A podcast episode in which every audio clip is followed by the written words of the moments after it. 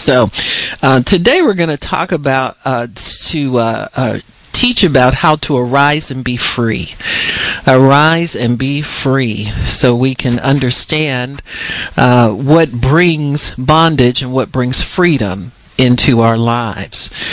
I know we all know the story about David. We, I think, uh, last this past um, uh, um, Rejoice Detroit meeting, uh, we taught on how to recover all, and how David was taken by surprise, and things were stolen from him and there was a lot of discouragement and feelings that could could bind themselves to you and keep you from being able to move forward in life. This is the work of the enemy. He is always looking to set snares for the people of God so that he can bind us and hinder us from going forward in life. Uh, because our going forward, you know, sometimes we don't really focus on it a lot, and I guess it's okay, but it's always good to keep in mind your mission here on earth, your real mission. You know, your mission here on earth is to do your part to enhance God's kingdom, increase it, to bring more souls in, to benefit humanity through the preaching of the gospel. That's your first call. That's your first mission here. And so as we understand our mission and our ministry, we have to know that there's an enemy who's set dead set against you getting that accomplished. And he will manifest himself at different times. He'll manifest himself in different ways. He'll manifest himself sometimes in such a way as to hinder us and to uh, destroy us. And so we have to always keep in mind that that we have to keep ourselves free as much as possible to be servants of God. We can't allow ourselves to get bound by things. Uh, sometimes I says I said these things will come suddenly and take us by surprise. There are sudden attacks of the enemy. Some of them you can see coming. Some of them are are um, I would say more attitudes of the heart and the mind that keep us from being free to serve God. Those are the more difficult ones. Uh, those are the ones that kind of we struggle against a lot. But they all are can be broken with the power of God, and we can remain a free people uh, if there are certain things and attitudes within us that keep us bound and keep us maybe a little self-conscious in, as we serve God or or feeling that we're not quite equipped to serve him, not ready to serve him or or perhaps there are things in your natural surroundings that you think uh, don't allow you the freedom you need to to to have to serve God. There's so many things that can hinder this because this is where uh, the devil likes to keep God's people is frozen, immobilized without effectiveness here on earth for God. If he can keep us bound up in that kind of stuff, then he's uh, all the more happy because we're unable then to go forward and and reproduce after our own kind. You know, uh, that's what God wants us to do. As we're sons and daughters of God, He expects us to bring many more sons and daughters of God to Him. And that's our primary uh, purpose here on the earth. And of course, make disciples of all men. Uh, as I was uh, in my office, I heard uh, uh, Shannon and, and, um, and um, Daryl sharing about the things of God. And that's discipleship. You understand what I'm saying? Uh, it's the body of Christ. It's our responsibility to free each other up. And when you get questions answered, there's a freedom that comes to your soul. There's an answer, an enlightenment that comes there that was never there before. And so we have to understand that uh, that's part of our life in God is to bring freedom, to bring release, to bring understanding you know, so many times you're in churches where they bind you more. You know, they put more requirements on you. You couldn't do the first bunch, and now there's more added to it, uh, and and so you can't even do do the little bit that you were bound in doing. So they add more. But praise God, you're in an atmosphere where you have the freedom uh, to be able to to have those grave clothes loosed. You know what I'm saying? The things that have hindered us in the world and things that are left over from our old way of thinking, uh, those things are are stripped off of us through interaction and discipleship. And so as we understand the things of God, we understand that light and truth must come into our souls and our hearts so that we can get this freedom. When there's darkness there, the darkness is part of the binding. See, when you're in darkness, you can't see which way to go, and you're bound in your situation, and you just are praying for light, an answer. God, what do I do? I'm, I'm trying everything here, and nothing seems to work. Uh, you know, I'm crying out to you, and I'm calling on you, and uh, this doesn't seem to budge very much. So there's a, a darkness that can be created there if you don't cling to the light and, and have the hope that God hears and that he has a plan and that that would be released to you in due season. And so these are the things that we we need to always keep in mind so that we can stay full of faith, we can stay encouraged, we can stay empowered because if you're walking in darkness, you cannot bring anybody to the light. If you're walking in light, then you draw people to the light. And there's so many different shades of darkness that we can get involved in. Sometimes it's a discouragement uh, because you're waiting on an answer to prayer and you feel like it's taking too long. That's a very common thing that grabs the hearts of believers and kind of immobilizes you. Uh, like nothing else matters until you get this thing settled and you get this thing from God. And so we can create a darkness around uh, discouragement and disappointment. Uh, sometimes you can uh, create darkness around uh, things that you desire that are not appointed to you. Sometimes you can look at somebody else's life and their testimony and think that's for you. You sometimes there's a misunderstanding about how to receive from God. You know, we get so many influences from so many different teachers. Uh, you know, you can turn on television and there's at least eight or twelve channels. You know, we were worried at one time that Christian, there wouldn't be any more Christian television, but uh, it increases. so it looks like somebody was on the wrong page there. But uh, you know, you get so many different opinions about things, about the same scripture or something like that. Uh, then there's the people that criticize everybody. Nobody's right but them, and and so there's a lot of opportunity to get confused out here uh, because of of uh, you know those different things. And so many times we're looking for answers and we'll hear a preacher on television, you know, give a two, three step formula. And how many of you know that sounds easier than developing relationship with God? We think that's going to take a long time, you know. And really that's the answer all the time is go to your father and talk to him about what it is that's troubling you and uh, and he'll give you an answer you know if he doesn't give you one just keep doing what you're doing until something different happens he says something different to you and so, uh, you know, sometimes your quick formula didn't work for you and then we're upset about that and got to go all the way back to the drawing board, start all over with God anyway. But that's the way life is, you know, for believers. There's all kinds of things that can can put this darkness, you know, about us. That you know, here I am doing the best I can, and and nothing seems to be happening for me. Uh, when is it going to be my turn? When are things going to turn around? When is it going to open up? And we get one area of life to open up, and then the other ones are shut down, and you know, it just goes on like this. And so sometimes it's difficult and challenging for us to abide in the freedom that God has created for us. Sometimes we're shackled and don't know it. You know, uh, sometimes somebody has to point that out to us that, that maybe we need to free ourselves up here to believe God more in certain areas. So, so these, these things about freedom, being free to serve God, and, and all of that uh, can be resolved. God has a way to resolve it. Uh, in David's situation, he learned early how to encourage himself in the Lord. In fact, that was a gift And there are times when God gifts people with certain things because He knows that they're going to struggle with it. You know what I'm saying? It'll be a struggle they won't be able to overcome easily. So He gifts you and graces you to be able to, to freely flow in that knowledge and in that understanding. And, and it doesn't bother you when trouble comes in that area because you know the way. You know, you've got a path that you've cut out already uh, that God has allowed you access to, and it works for you every time. So that frees your mind up. And then there are things, other areas that may be a little more challenging.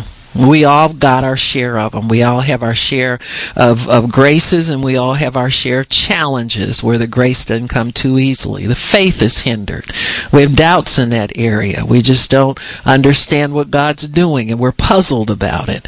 And so these things will hinder our faith and, and then the grace of God is not as available to us because our lack of faith and trust in Him.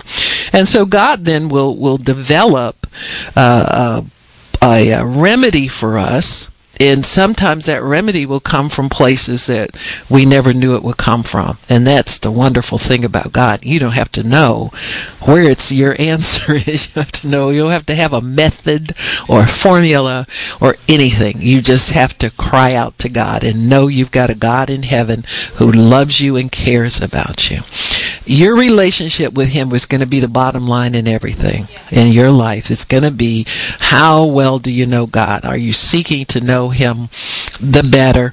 And sometimes the the bondage comes from our lack of knowledge and our need to just press in our relationship more than anything if that makes sense to you.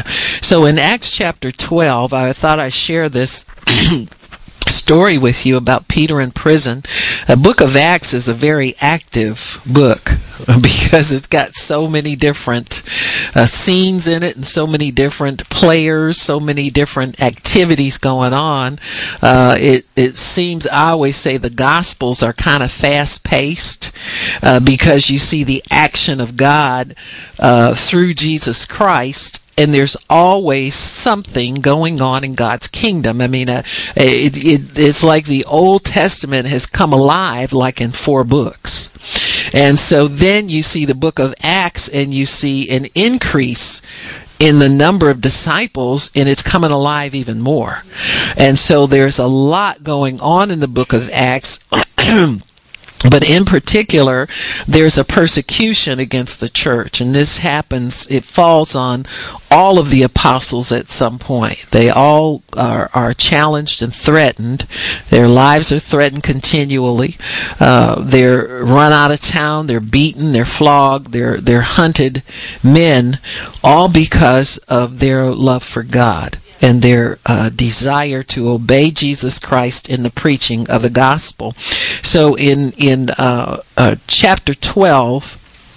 In verse 1, it says, Now about that time, Herod the king stretched forth his hands to vex certain of the church. And so this is just, this is like profiling, religious profiling, and, and police harassment because they're not doing anything wrong. They're not an active threat to the government. They're not breaking any laws.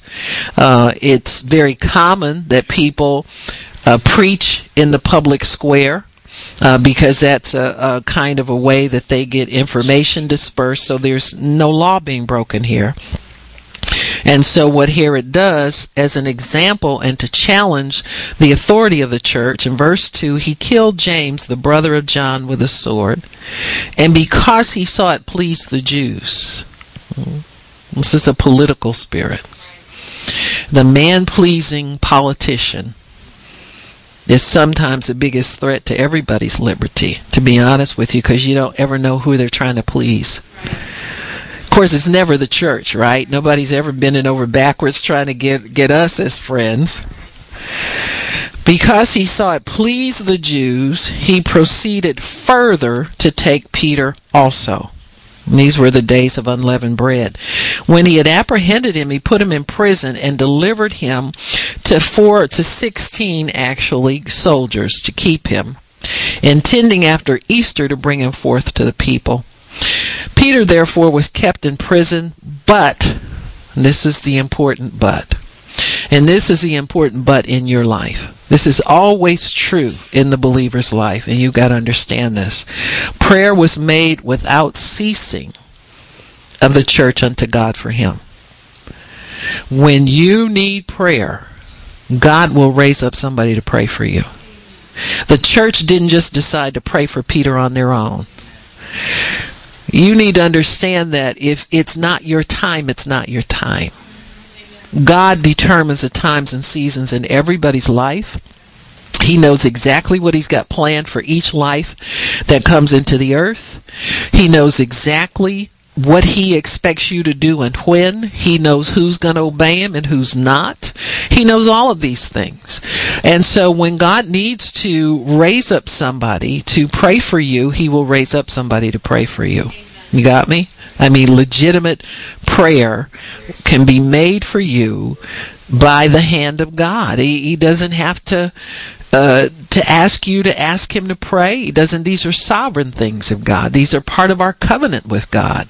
God's promised us certain things in life, and He will make sure that these things get accomplished. That's His job to make sure that they are carried out. And so in verse six it says, "When Herod would have brought him forth the same night." Well, this is this is interesting. When you're under God's authority, he knows exactly the timing and what the devil is going to do, and he knows exactly when to move on your behalf. This is the thing we have to accept. Sometimes that answer to prayer we're looking for, it's not time for it. It's not the season for it yet because there's certain other things in play. You got to understand the big picture when you're a servant in God's kingdom, there's more to your life than just getting your answers to prayer so you can be happy and you can be satisfied. There are kingdom activities going on here that you play a part in. Well, I don't want to play a part. Well, I don't care. You're in it anyway. You understand what I'm saying? I, this always amazes me with people. They get involved in the things of God and they know how to receive the benefits of their covenant with God, but when it comes time to go a little further, do a little more, we're not sure we're called, we're not sure that's us, we're, we don't have time, you know, something else is pulling us, all these things. So we go about bearing false witness, you know, and breaking breaking all the commandments, the thou shalt nots, and uh, you know, giving our excuses for why we can't. And if God's ordained one person to do it, He's ordained everybody to do it. You know, you, you won't, you don't want to be an excuse maker uh, in God's kingdom because if if you dishonor Him, then He has no choice but to dishonor you. You'll be looking for something that that will let you know that God holds you in high esteem. So you'll be looking for that vital breakthrough, and it won't be there for you because at the vital time when God needed you for His kingdom purposes, you know, as long as it's not something to benefit you directly, you know, people are blinded this way. They think that uh, some of the things that they do are optional things. Well, these are ordained things because you have a life that God wants to bless, and this is how He blesses people. He blesses them through their service. And so when that's not engaged in, then that delays what you're believing Him for, for even more. See, you're not honoring him, so he really cannot honor you the way he would like to by honoring that prayer, honoring your faith, letting that come through as an encouragement to you, making your life easier for you. And so we we got to understand God's not mocked, folks. It's it's just that way. Um, you know, people don't like talk like this. You know why? Because it's not as easy as claiming something and confessing something. See, if you take God out of it and just you confessing and you claiming, it seems like a piece of cake. But when you factor God in, then that complicates things. Because then we got somebody who might demand certain things from us that we don't want to do. And so he's going to stretch all of us at some point. We're all going to be stretched to the limit uh, just on on getting basic things that we need done in the Lord. So then the angel is so so and when Herod was was just getting ready to kill Peter, then God comes through. Why is it that just when it's it's almost over for you, God shows up? you know why? Because that's the time when it's needed.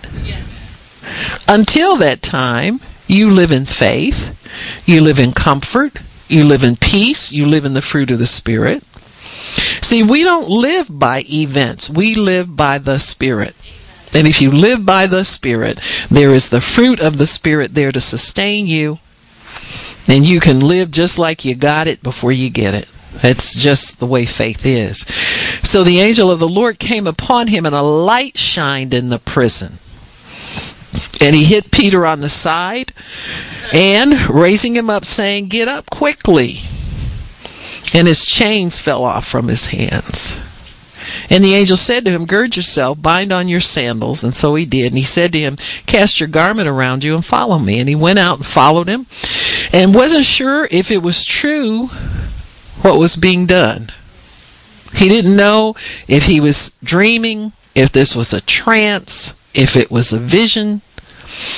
The, the power of God can catch you up to such a degree that you're just suspended out there especially angelic presence will do that to you.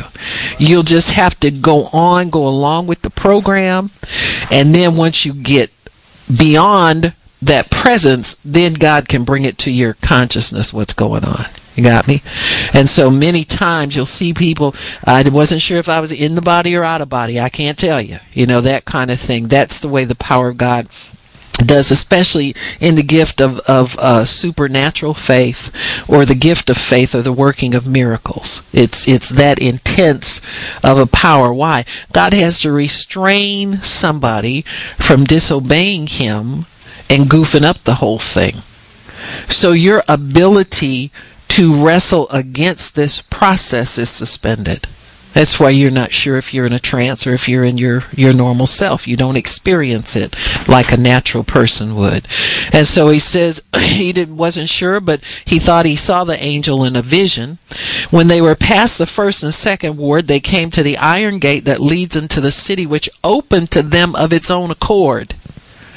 So there's got to be a great supernatural power about them for these things to happen. Latches on iron gates coming off, and you having access to things that you didn't have before. That's great supernatural power that's that's gone forth there.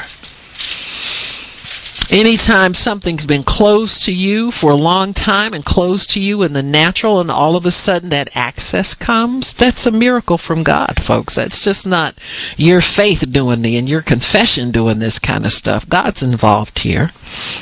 And he says, he went out and passed through one street and forthwith the angel departed from him. So the angel left when Peter was free and in safety. And when Peter was come to himself, he said, Now I know of a certainty that the Lord sent his angel and delivered me out of the hand of Herod from all the expectation of the people of the Jews. And when he had considered the thing, he came to the house of Mary, the mother of John, whose surname was Mark, where many were gathered together praying. And as Peter knocked at the door of the gate, a damsel came to hearken, named Rhoda. And when she saw Peter's voice, she opened not the gate for gladness, but ran in and told every. She's so excited.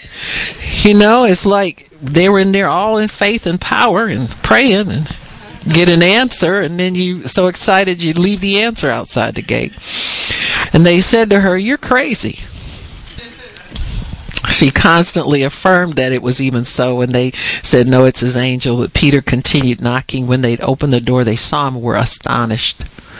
He, beckoning unto them with the hand, to hold their peace, declared unto them how the Lord had brought him out of prison. And he said, Go show these things to James, the brethren. And he departed and went to another place. Now, as soon as it was day, there was no small stir among the soldiers what was become of Peter.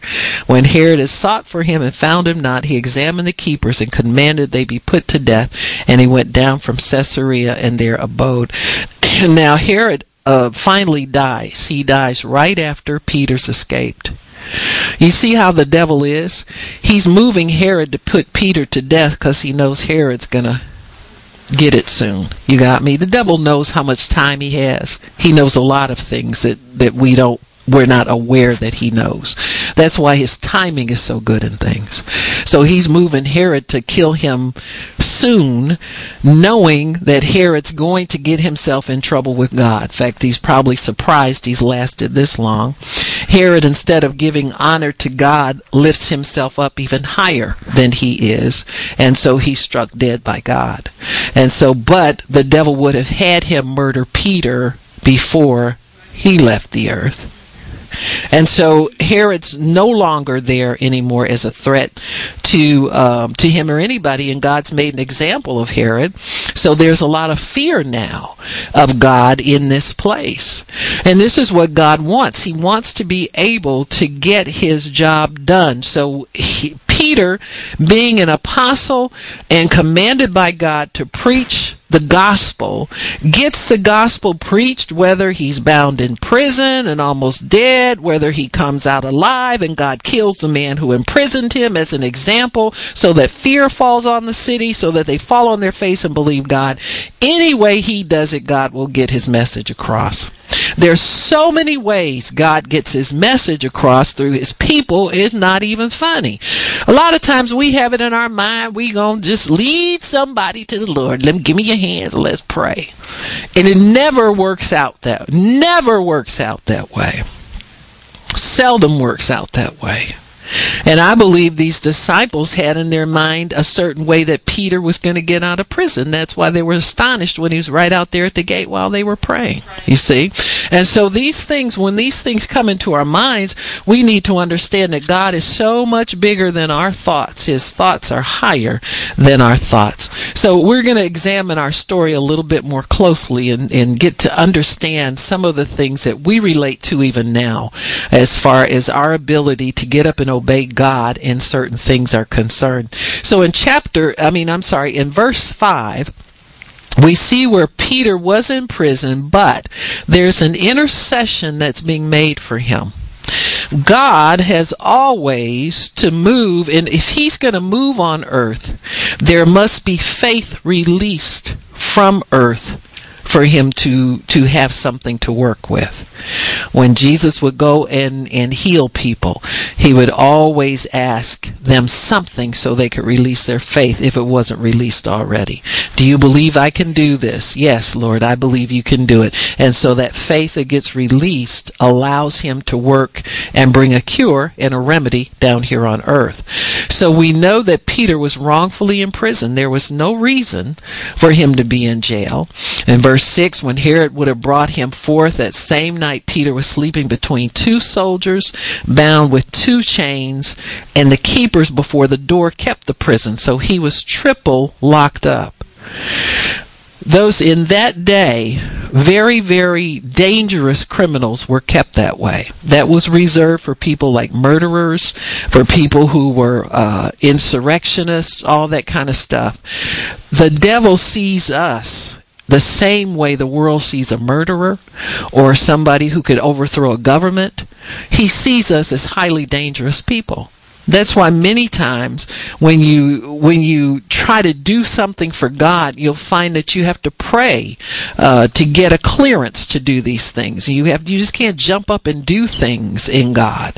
You know, many times we'll we'll be in the in the supermarket and and think, well, you know, God lead me to somebody. Well, have you prayed already to get that released to you so that you can step into that and know that, that that's what God wants you to do? You know, these are things that, that, that have to have the groundwork laid for them. Uh, and we need to understand that as believers. You know, just sometimes it's as simple as getting up and say, God, uh, let me be available to you today. Direct my steps in ways that, that I need to go. I can remember spending uh, time fasting a lot when I was a new Christian or newer Christian uh, because it helped me to hear from God. It helped me to understand God better. You know, over the years, you know, you sort of kind of walk in a knowledge and you think you're all cool and everything. And so you, those things slip away from you. But I notice if I go back to them again, do the basic laying the groundwork in God that needs to be done, those doors open up again just like they've always been there. You understand what I'm saying? It's just a matter of, well, gee, Lord, how come I can't do this? you know what I'm saying? You just, you just want to discipline yourself even more, uh, to do the right thing so that that groundwork can be laid for you. And so uh, Peter, being falsely imprisoned, was chained and bound by his captors the other thing you need to understand that in in our lives many times it's some kind of level of disobedience that can bind us. You know maybe we haven't done what we know we need to do. Sometimes there are things that we put off doing and we could be more diligent about doing them and so these things will restrict us and hinder us just like making yourself available through prayer before you go out for the day uh, can make your your your days adventuresome instead of boring and just running into people and bumping into people and having your same old average normal day. There's no difference between me as a believer when I was a younger believer than there is now, except I'm older older in the Lord, supposedly wiser. But sometimes we put away these things where we need to keep them near and close to us. And so there are forces that will bind us and keep us chained up so that we're not as free as we should be to obey God and to be productive in His kingdom and, and do the right thing and do things. Sometimes it's, it's just merely a matter of before you go in somewhere, uh, you sit in your car as you're listening, uh, you know, uh, filling your your mind feeding on your Christian music or feeding on your Christian teachings. Just pray in the spirit for 10 minutes. God if there's somebody in here that I need to talk to about you just put me before that person. Don't get discouraged if it doesn't happen right away. See, this is a thing that happens with us. We don't think that works because we tried it once or twice and, and nothing came of it. Something did come of it. God heard that prayer. And perhaps at the next place you stop, it'll that person will be there, or the next day you go out, that person will be there. But we need to set these things up with prayer. We need to go out expecting that God will use us to share Christ with someone because there's a whole world going to hell because they don't know the Lord. Only difference is the believer needs to make himself available to meet that need. And so that's that's really where relationship with God really comes in. Your personal walk with God will determine if you just walk past people and go in stores to get what you need or if you go there expecting that God will have you share the gospel with somebody. Sometimes it's not a new person or somebody who doesn't know the Lord, but sometimes there are people that maybe have a knowledge of God but don't know Him in the supernatural, don't know that He can heal or that He can encourage or bless in some way. So uh, I know when we were uh, uh, last Sunday, I I had had something planned to teach, and as I called people up obeying God, uh, I noticed that there were a couple people that were not well. And so, as I began to exhort and, and pray for people, it, we wound up having a healing service. Well, Nola had invited some family members, and when she she had come up to the altar and she said, uh, "Do you remember so and so that we prayed for?" She was talking to Pastor Shirley. It was the lady that they had prayed for a year before and uh, she was saying, um, my cousin just told me they're thinking about putting her in a hospice. She said she was doing so much better. She's had breast cancer, and she had been doing so much better. And, and now all of a sudden, it looks like they're going to put her, you know, put her away somewhere because she's that bad. And so there were a number of things that needed to be done as far as ministering health and healing to people. And so I I uh, got a uh, had uh, um, Chanel go to the bookstore. I said, just get me a scarf. I don't care what it looks like. You know, sometimes picky people get picky about, you know, is, is, is it what color? Is this too busy for? No, you know, it's not too busy. Just go get it and bring it here. And so I wore it like I always do these things, and and um, and so they took it to the the uh, cousin who had you know, there's a rumor going through the family that she wasn't going to see anybody. And so uh, one of the cousins said, Well, I don't care. I'm going anyway. And so here was the door God was opening so that chains that the enemy tried to put on people who could help her begin to fall off. You see? Now, many times we respect those warnings and don't go to see people. We just, you know, it's, well, you know, I mean, you know, what can I do? Well, you can do a lot. If there's intercession made and if God is moving, you know, we know, all know the signs God is moving. Here, everything's set up for this woman to get her miracle. And when the cousin went in, she said, uh, the lady that she was giving the scarf to, she said, immediately when I went in, she grabbed that scarf from me and wrapped it around, and she said, "What else do you have for me?"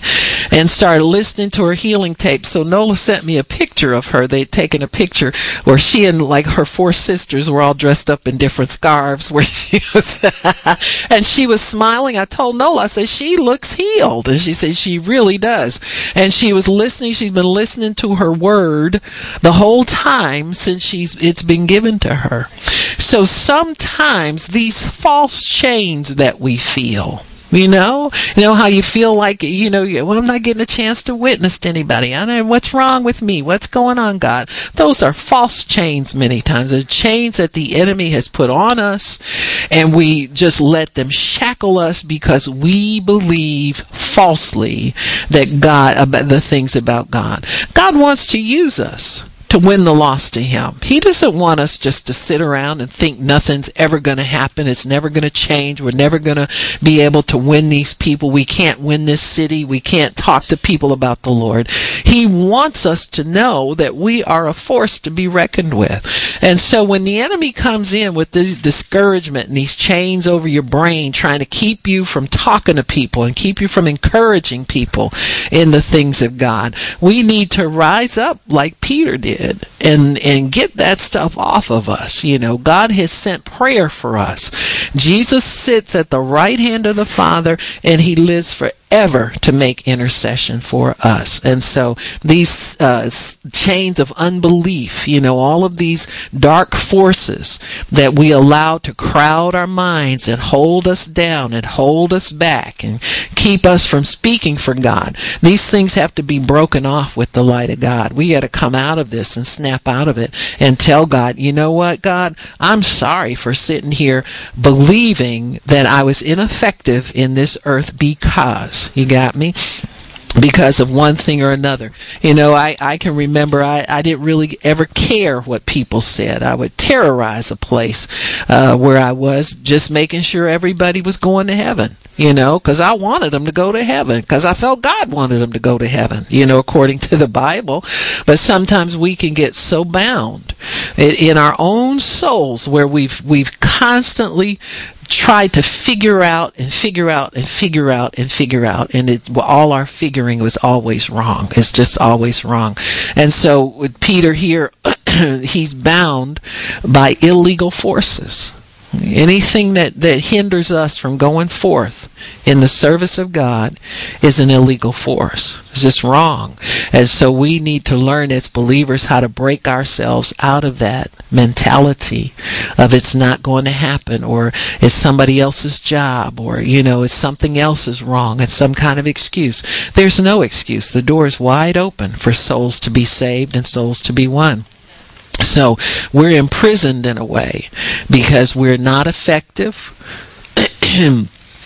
and we live and we function at a lower level than what God intends for us. He wants us to function at a high supernatural level. Sometimes uh, uh, compromise comes in. We can make an excuse for something real easily. You know, if something doesn't go the way we uh, think God wants it to go, we can easily excuse it so that, you know, well, we'll get it the next time around. The next time around never happens. And so we have to learn how to grab uh, onto God in the moment and go forward and, and shake these chains off. So, we don't want to live and function at a lower level than God intended. So, uh, and, and sometimes we don't believe that we can live at that high level. We just don't see ourselves that way. I can tell you, uh, go back into the Word. where the promises are. Go back into the word that assures you of your call, assures you of being effective. I think the book of Acts is a good place to meditate and dwell for a season if you want to see the supernatural of God fall on believers. Uh, it's a good place to be and to meditate. And if this year is going to be the year of the believer, we better step into it. You know, we got to step it up and expect, and we've got to be diligent in our preparation for God to use us.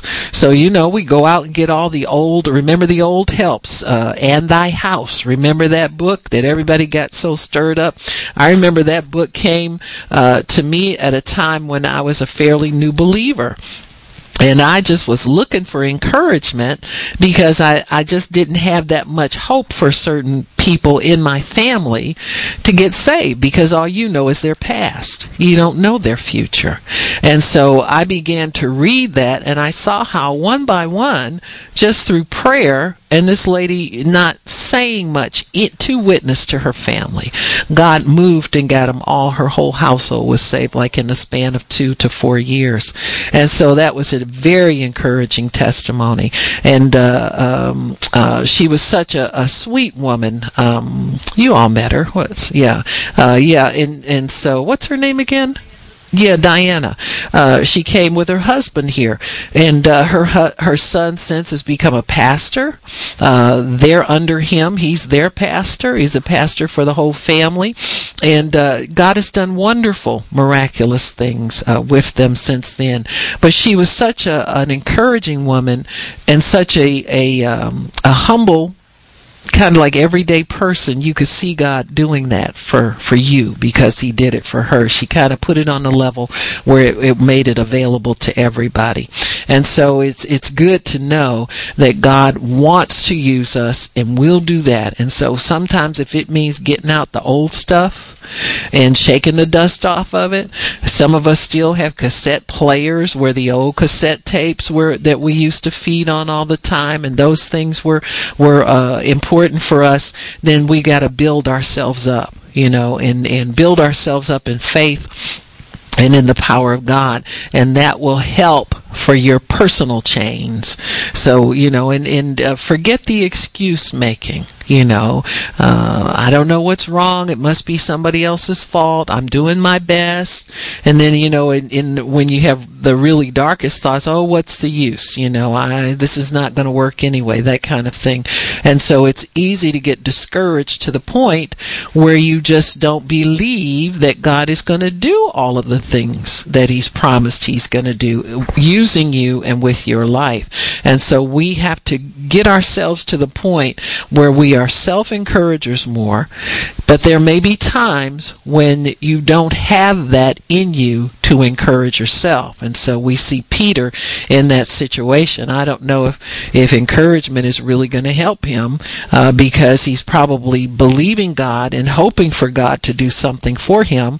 But then in the back of his mind, there's a little something else there, probably doubting, not being sure, not understanding. So these dark thoughts originate from the dark one, Satan. And when we're troubled and we are not satisfied with our lives, we're not satisfied with the fruit that's coming forth, we're not satisfied with our level of ministry, and, and we're not satisfied with the converts that we see in our household and all that kind of stuff, the enemy can come in uh, very, very quickly to discourage us with excuse making. And, well, you know, people have to want to get saved before they're saved. They have to want, you know, we put the the responsibility on them again instead of understanding that God has a plan and we need to seek to fit in with His plan so that people can receive what God has for them. And so, But in Peter's case, in verse 5, we see the mercy of God in action because God raises up intercessors for us when we can't do any better. I mean, you know, you come to the end of what you know, you come to the end of what you believe, and He'll raise up somebody to pray for you. God is faithful. Amen. He cannot deny himself. He says, I'm the Almighty God. I have mercy on whom I have mercy. I pardon who I pardon. I do what I want to do in the realm of mercy. And so, in the mercy of God, He's able to move. And He has these people make earnest prayer for Peter, not just, you know, wondering wondering prayer, but this is faith filled prayer. This is earnest prayer. And they pray without ceasing. And it's good to have people in your life who pray. It's interesting. I was thinking about a person that I used to pray for quite a bit, and I realized I said, you know, I kind of slacked off in praying, and and God had given me uh, uh, understanding of their vision, what they needed, and where they were going, and so forth and so so on. And somehow that got broken down over the years. And I thought about it the other day and I thought, you know what, God, I'm going to recommit to pray for this person even more, you know, and refresh in myself in their vision and where they're going in life and, and how, you know, important it is uh, to pray for people, especially when they carry the word of God, when they carry ministry and they can help people. And so these are things that God refreshes and He renews in us and He restores in us. And I'm, my prayer is that He'll do it with you as well, where you'll continue to pray for people, uh, you know, and not assume everything's okay. Just God, you know, whatever they need today. Sometimes I'll pray like that. God, whatever that person needs today, just meet that need. Don't let that need go unmet, you know, and, and pray in the Holy Ghost for a season until you get released from it. And those things are just really so important. So we see the church here making prayer for him without ceasing. One of the things that I, I am thankful for that we saw fit to do was a prodigal prayer, was to continue to undertake that as an important step in making sure that the body of Christ remains intact. Uh, because people who slip away from God uh, sometimes don't find their way back. And I think it's a, a, a, mercy of God that He wants us to be involved in making the way for people to find their way back to God. That, that way has to be made for them. And so, in in praying for people, uh, we need to understand the importance of forgiveness. Sometimes we slack off from praying for people because of misunderstandings or or uh, um, you know offenses, things of that nature. Uh, we have to let all of that go and then earnestly pray. Take up earnest prayer for people. Sometimes we want to quit on them, thinking uh, you know, they have to want to get saved, you know, that kind of excuse because we're angry because it's not happening in our time, you know, the, the way we want it to happen. And so we have to kind of get the slate cleaned off again and get a fresh start, uh, get before God and, and make sure that God understands that we're acknowledging our failure to obey Him and to do what's acceptable and to go forth so that we can, can make earnest prayer for people, prayer that'll be answered and that uh, our prayers are acceptable to God.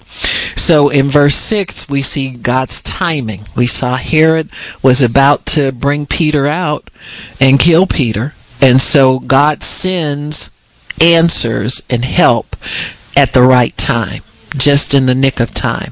Had he gotten Peter out earlier, Herod could have uh, put him back in prison again. You see what I'm saying? Even stronger, or had him killed right on the spot. So sometimes your place of restriction can be a safe haven for you. It can be a place where God can restrict your activities and, and keep you in a, a, holding pattern, but in a teaching pattern, in a grooming pattern, in a maturity pattern, so that the, the man of, of faith will be whole and entire, lacking nothing. Sometimes being restricted increases your patience. You have to rely on the fruit of patience even more. You have to be patient with yourself. You have to be patient with others. You have to, to wait it out, so to speak, until God's ready. You know, when you're when you're new in God, you whine like a baby for everything. You put a pacifier in your mouth just to shut you up. You know what I'm saying? Just throw you a little bone here and there, something to play with to keep you occupied. But you know when you when you start wanting to carry more things for God he will pull out of you greater fruit of the spirit He'll pull out more enduring fruit of the Spirit, things that you're going to need to make it through to the very end. And so God will do that. Uh, and bless God that He does. He's not playing with us, He's not putting things off to give us a hard time, but He's developing in us a greater fruit and a greater maturity so that we'll be able to do more for Him. You'll be able to have greater staying power uh, in the things of God. So, so that's all part of it. You know, it's all a, a, a strong part of it. So, as Herod's about to bring him out, God sends his deliverance. And God sends an angel, and the angel slaps him on the side and tells him to get up. Now, it's interesting that Peter's in jail, but he's asleep. That's the good part. See, that's God. There are a lot of people in jail that can't sleep. You understand what I'm saying? Or they sleep fitfully, or they toss and turn and all that kind of stuff. But God allowed him rest even though he was bound. We can be peaceful about our chains. You know, we can be peaceful about God's restrictions. We can be peaceful about the things that we know in our hearts are not the right things to do as servants of God. Even though you can see a hundred zillion other people doing that very thing, you know it's not right for you and you're not upset about it. You just consider that to be part of your relationship with God. They have to relate to Him the way they need to. You relate to Him the way you need to. But we don't, we don't allow it to disturb our peace. I think that's where the devil gets a lot of people. You know, they see what other ministers are doing and they look at all that money they've got and look at how they dress and look at it and it disturbs their peace. If you can be the type of person that has made your vow to God, God, I will not take more than what you tell me I should take, or more my conscience tells me to take. Or if you have a faithful group of elders and they put you on a salary and, and you, you're told every year how much more, it's not dependent upon what the size of the offering is and all that. God, I will not move beyond what you have given me already. You know, keep yourself under a discipline. And you can always go to God with a clear conscience and a respect on the inside of you where you understand and you know that what you're doing is right for you. I don't know about that person over there, but I know that what I've worked out with God, this is right for me. This is the right thing for me and I won't do anymore. And so when you have that peace, you can sleep. When you have that peace, you're trustworthy. When you have that peace, you're not disturbed and you won't make any foolish moves abruptly and disturb the plan of God that He has for you.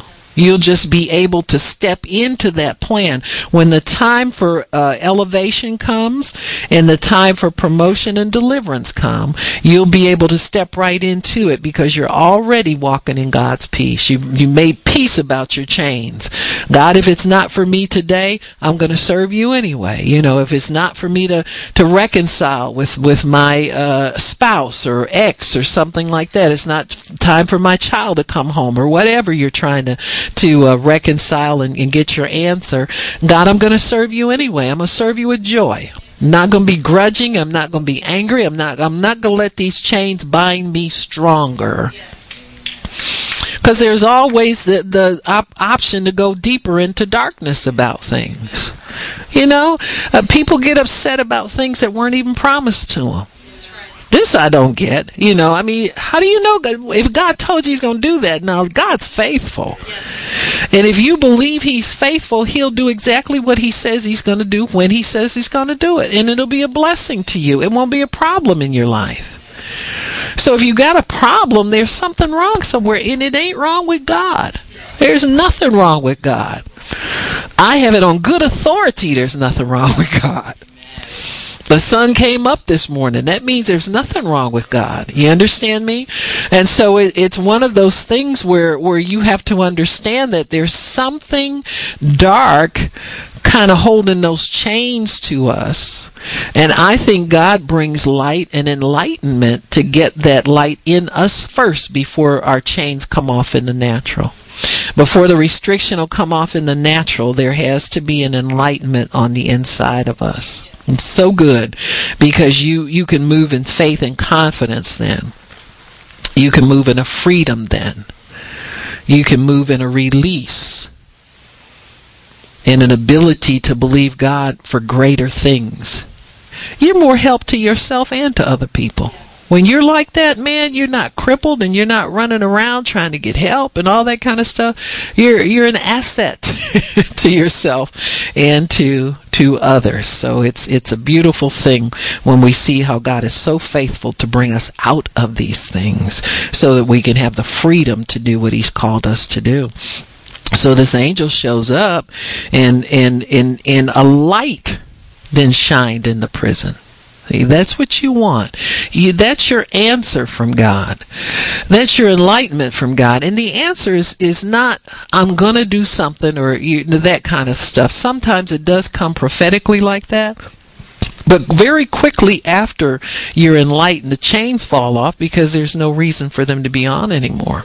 And once the darkness lifts and you can see your way out of this, then the chains will come off. I'm not saying God gives the physical material answer right then and there, but you have faith again. You're encouraged again. You're hopeful again. Those kinds of chains have come off of you. And so that enlightenment comes up on the inside and you're able to, to get your, yourself elevated. And so the, says in verse 7, he hit Peter on the side, raised him up, saying, Arise up quickly. In other words, respond to the revelation of God quickly. Because that, that revelation, if you don't grab it, you know, sometimes it sounds too good to be true. You know, God will tell you, well, I'm going to do that for you. And you think something inside you wants to pull the darkness back up again. You got me? Oh no, that's just too good. You know, God, He wouldn't do that. Well, you've been asking Him to do it. You've been asking him to do great things. You've been asking him to open doors for you to witness and open doors for you to get more money and open doors for you to, oh, I won't do that. Well, don't shut the door again, but get up quickly in the light and receive that answer quickly because the enemy can come right behind that light and give you some dark, you know. it's like uh, Sister Eder said, God will give you a prophecy and the devil will come in the next breath and put a date on it. You understand what I'm saying? I mean, it's just, just that way. Not that God doesn't give dates, but I'm telling you, sometimes they're not available in the same sentence. And so uh, we have to be careful to obey God. So when you rise up, that's God telling you that your freedom has come. Freedom is always on a higher level than bondage is. Bondage is living on a low level. Freedom is on a high level. You always see the prisons. Uh, you, they're never like elevated. Well, one one exception, Tower of London. That's because it was in a castle. You know, yeah. and it was reserved for nobility and, and kings and queens and people like that. You, all the all the miscreants and malefactors were down in the dungeon. You got me? but the real jail is always underground. Why? Because it's dark there. It sets a mood for you to feel discouraged. It sets a mood for you to stay in darkness. But you'll have to elevate yourself in some way. You got to take God's way out, and that way is always to come up and stand up. God will never talk to you down there in your darkness. He won't talk to you in your confusion. He won't talk to you in your discouragement. He won't talk to you and give you the instructions for the way out when you're you're depressed. You got to get yourself encouraged and enlightened before you can hear. He's a God of light. Now he'll send a word to bring you out, but you've got to rise up yourself and receive that word. You got to show some action that you want to hear from God and you want the freedom and that you're ready to move on it when he gives it to you. Sometimes you realize God sent me answers before and I didn't pay any attention to them. He's moved on me before to get up and do this, and I didn't respond. Now all of a sudden I feel desperate. I think it's time to move. And so God sometimes will move when He knows that you don't have any ability anymore to refuse Him. The angel said to him, as Peter rose up quickly, the chains fell off of their own accord. That's what faith does.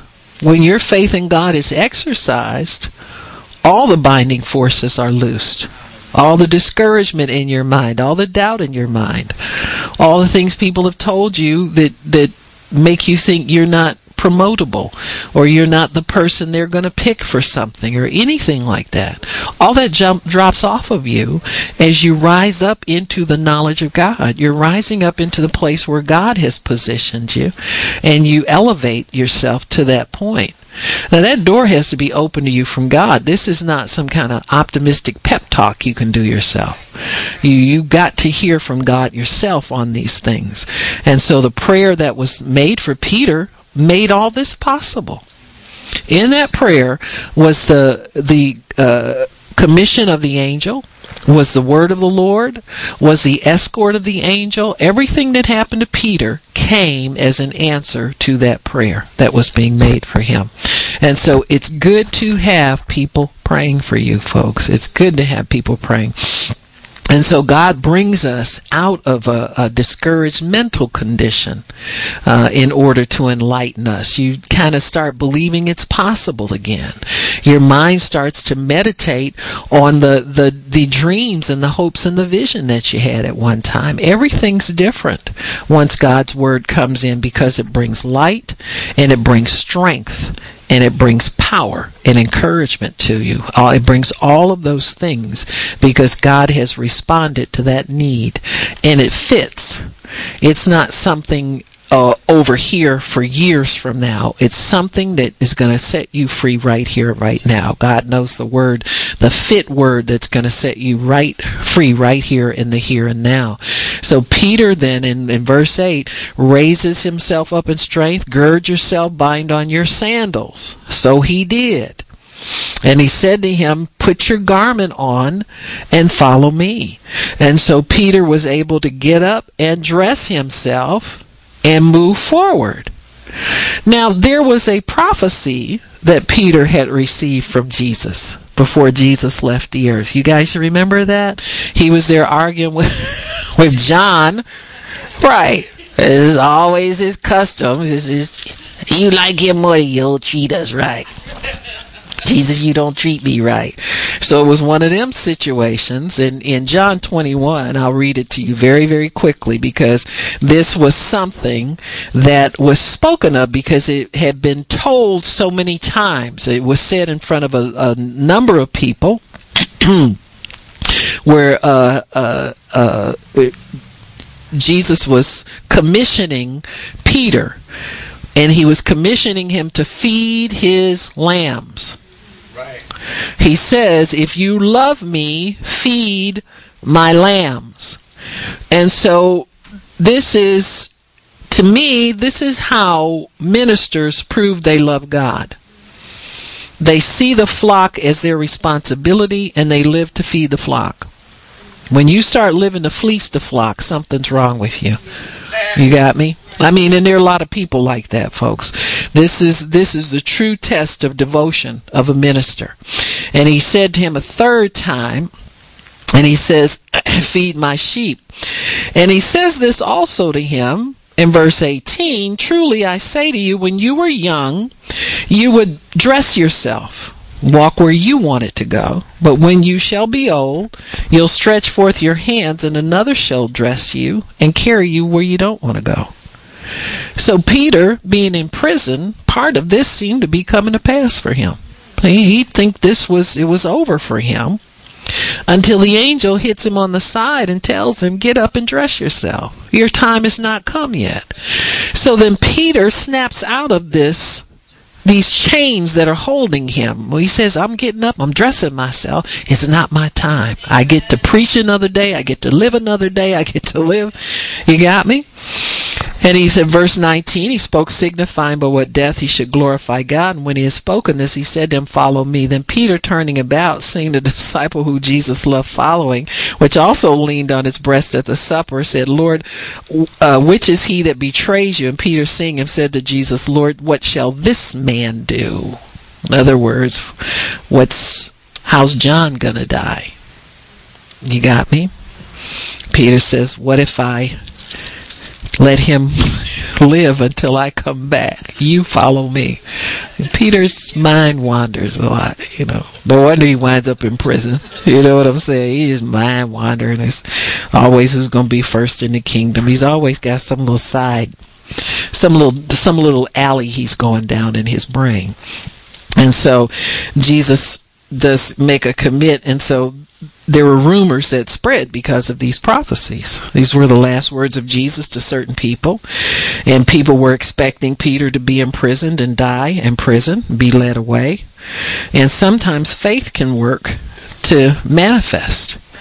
That's why God that's why the Bible says earnest prayer was made without ceasing for him. See, this is a prayer that God has ordered, not something based on what they know Peter's final fate is going to be.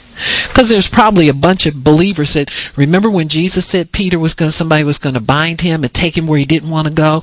Uh, it's over for Peter.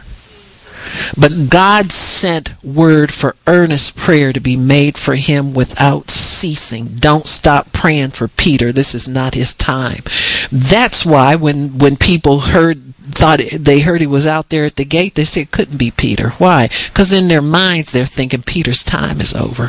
Even though they're praying earnestly, their minds can be flitting off into some area because of head knowledge. You know, when people hear prophecy about the future, they'll hold on to that more than they hold on, hold on to the word that they read every day. And so you have to be careful about things like that. But God knows how to command prayer for you that will override what people think about you in the natural. He's made me do it for people before. People I've been offended at, and so forth and so on. I found out I can still but want to believe good for them, even after all of that. And so this is very, very possible with God. All things are possible with Him. So Peter's able to get up, put on his own clothes. He's able to move about. He goes out to where everybody is. And so when those chains come off, Peter has a new sense of who he is. He went on to preach the gospel um, more and more. He, you know, did a little compromise. That's Peter's way of doing things. But Peter went on to be obedient to the to God until he left this earth. And so, as he walks and obeys this this uh, angel, it's almost as though he's in a trance. And he finally believes it's not his time to die after he gets outside of the city. That's when God releases him to make sense of what has just happened to him. But until then, he has to hold him suspended in the spirit until he can get him free and show him, Peter, it's not your time to die. So this was, a lot of this was confirming uh, to Peter that he was called to preach the gospel, and he's called to preach the gospel to the Jews just as Paul was called to preach to the Gentiles. His reality gets confirmed in verse 11 where the gate opens of its own accord and then he understands that he's been delivered out of the hand of Herod and from all the expectation of the people of the Jews. And so as as Peter was in jail, he was ready just to succumb to his fate that he thought it was time for him. But as he begins to work with this angel, he realizes it's just not his time. It's good to know that you have something to do for God because it's not your time. It'll be your time at some time, but now it's not your time. When you have plans, when you have uh, things on your agenda, Peter's thinking not only about what Jesus said about when how he's going to die, but he's also thinking about what he said before that, and that was feed my sheep, feed my people, be a servant of mine in the earth, and do what I've called you to do down here. It's easy to get more years from God. All you got to do is be in the will of God. Just understand that God is not done with you. It's not your time. You got a lot more to do for God. God's got people in your life who are depending upon you, who are wanting you to live, who are wanting you to, to be there for them. All of that. It all helps uh, to keep us going until it is our time when God uh, um, causes us to depart from the earth. And so Peter then is able to get back with the believers and he's able to be a blessing there. They see a miracle. They see that their prayer, uh, even though it's clouded by natural uh, uh, knowledge and things that they know about what they believe is going to happen with Peter, all this kind of stuff, God can override that through allowing people to pray by the Spirit and pray uh, for His will to be done on earth. But it, it's a good thing to know, though, that for people who are bound, think about the people that you know who are believing a lie that's caused them to walk away from God. It's important to know that if God has called you to pray for them, there is a prayer that you can pray without ceasing for them that will bring them into that light so they can rise up and the chains can fall off. If you get in a place where you stay on the wrong road too long and, and you get bound in some kind of goofy doctrine or some kind of under, misunderstanding of God's word or something that uh, tantalizes your flesh more than your spirit, God can send people with earnest prayer. Earnest prayer will catch up with you and release you, bring light and enlightenment to you so those chains will fall off. I mean, that's a blessing. How far He goes to bless us and how far He goes to keep us free and how far He goes to help us to realize our purpose down here on earth. It, it's amazing. You know, eternity is a long time compared to here. Uh, you know, and I I know sometimes if you're a little Catholic in your thinking, you know, Catholics think everything's suffering down here. You know what I'm saying? To a degree, that's true because you're not here to have your way not in the flesh. You understand me? I mean, I know it's exaggerated, and because they don't have the spirit with their teaching, many times it's it is rough. But you're not here for you. You're here to be servants of God. It's like Peter to feed the sheep. He didn't say have a party. He didn't say fleece the sheep. He didn't say live in a grand palace. He said feed these people. You know, anything else you get as a reward from God, that's beautiful if you got peace with it. But if not, just go ahead and do what God's called you to do, you know, and, and be uh, diligent in it and be glad for it and, and allow God to use us and allow God to help us, promote us, uh, strengthen us, and encourage us so that, because somebody's looking for, for God, folks. Somebody's looking for a way out of their misery. Somebody's looking for a definitive answer. And that's what Jesus is is, and that's what we have for them. Amen. All right, Father, we thank you for your allowing us the knowledge and understanding of our purpose here and how easy it is to slip out of purpose and slip over into the natural. And Father, we say the natural stops right here. And your purpose begins for us in a new and a revealing way. And we thank you for that. And we bless you for it, Lord, in Jesus' name. Amen and praise God. If anybody needs prayer, come on up.